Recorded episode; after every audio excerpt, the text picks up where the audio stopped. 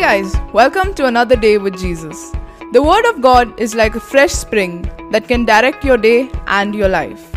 Each day comes with new mercies and a new word. So here's a new word for you today.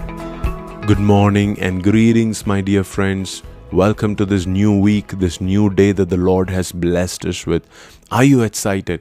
You know, I, I want us to get into this week with a great amount of excitement because God has great plans for us. By the way, uh, our Revival Dreamers conference is uh, is on August 15 to 17. If you have not uh, registered, you should go online dreamingrevival.com slash 18 and register now. Make sure to be there. If you are in leadership, if you are in a pastoral role, if you're a minister of the gospel in any respects, or if you plan to become one, uh, if you plan to be in ministry, if you feel God has called you for the ministry in any aspects, in any way, full time, part time, doesn't matter. But if you feel God has called you for ministry, then come join us for the Revival Dreamers Conference because we believe that uh, we ought to be people that will dream for a revival in our generation. Amen. You know, if you read Isaiah, the book of Isaiah, chapter 60 and verse 1, we, we read this profound prophetic declaration over the church. God is saying, Arise, Jerusalem, let your light shine for all to see, for the glory of the Lord rises to shine upon you. I believe that that is the call of God upon the church today. That is the call of God upon the bride of Jesus in this generation. God is asking us to arise and uh, arise, get up out of our complacency, get up out of our comfort zones, get up. You know, Jesus shared this example of how some people they they light the lamp and keep it under the court, keep it under the table, keep it in a place of no prominence. Uh, and when they are kept in a place of no prominence, their light is useless. That light is is hidden, and yet when that light is brought out, it is kept on a city uh, top or a, or the top of a hill. You know that light shines bright and other people receive from the brightness of that light and god is expecting us to arise to that place to arise to that place of prominence now some of us may not be mm, familiar with prominence or we may not be comfortable with people looking at us but god is saying hey i have put so much on the inside of you that that you hiding away, you uh, staying away from prominence is going to be a waste of the resources that I have been investing into you. I want you to come into prominence. I want you to come into bright, shining light, into, into a place where people can see you, people can experience you, people can know you.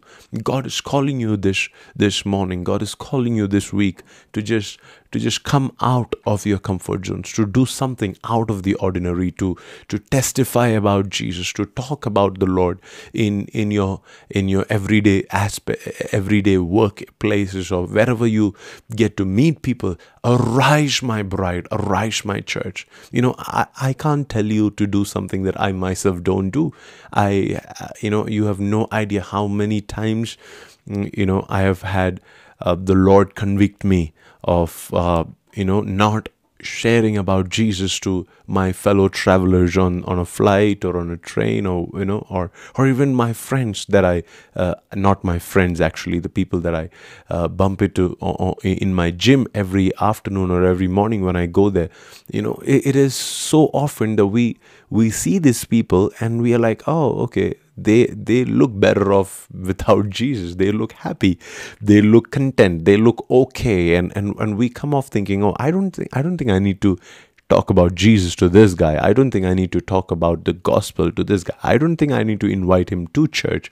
I don't think I need to uh, be a witness of Jesus here, you know. And and the Lord will keep on convicting me, saying, "Hey, you have no idea what you have on the inside of you is exactly what that guy needs. What you have on the inside of you is light." And what that guy is carrying is darkness and if only you will release that light upon uh, upon that life you know it may not necessarily be that it will be a supernatural incidents when you talk about Jesus that immediately that person will fall to his knees and accept Jesus. That may not happen all the time, but it has to start with with you getting up out of your comfort zones and just shining your light for other people to see, shining your light for other people to experience it. It says, Let your light shine for all to see. Why? Because the glory of the Lord rises to shine upon you. You know, we are like moon. You know how, how the moon reflects the uh, glory and the brightness of the sun. The moon in itself does not have any brightness. You know, we in ourselves, we cannot save anybody, heal anybody, bless anybody. Yet, the the brightness and the glory and the the power of God that is inside us, that is reflecting upon us, that is uh, resembled on our lives. We are reflecting the image of God. We are reflecting the presence of God. We are talking in the presence of God. If we can just become testimonies, testaments, witnesses of Jesus, witnesses of the light, just just reflectors of that light, you know wherever we go. You know it all matters you know if you're if you're going to be uh, look look at the moon for example right? The moon is not even a reflective surface and yet the moon shines so bright for us to experience light and in the night. Can you imagine what would have happened if the moon was in itself a reflective surface? If the moon was something like a mirror can you imagine how much of light it would have emitted? Uh, so so that's that's all that god is asking you to do. Can you get up and can you reflect what i'm putting into your life? The more transparent you become the more humble you become the more uh, willing and available you are the more will god be able to use you to be a blessing in your generation to be a blessing in your workplace to be a blessing to the people that need it the most to the to be a blessing to the people that are hurting on a daily basis. Don't walk away this week.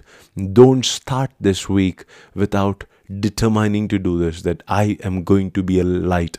I am going to be a source of light wherever I am because our church, this church, is a light in our city.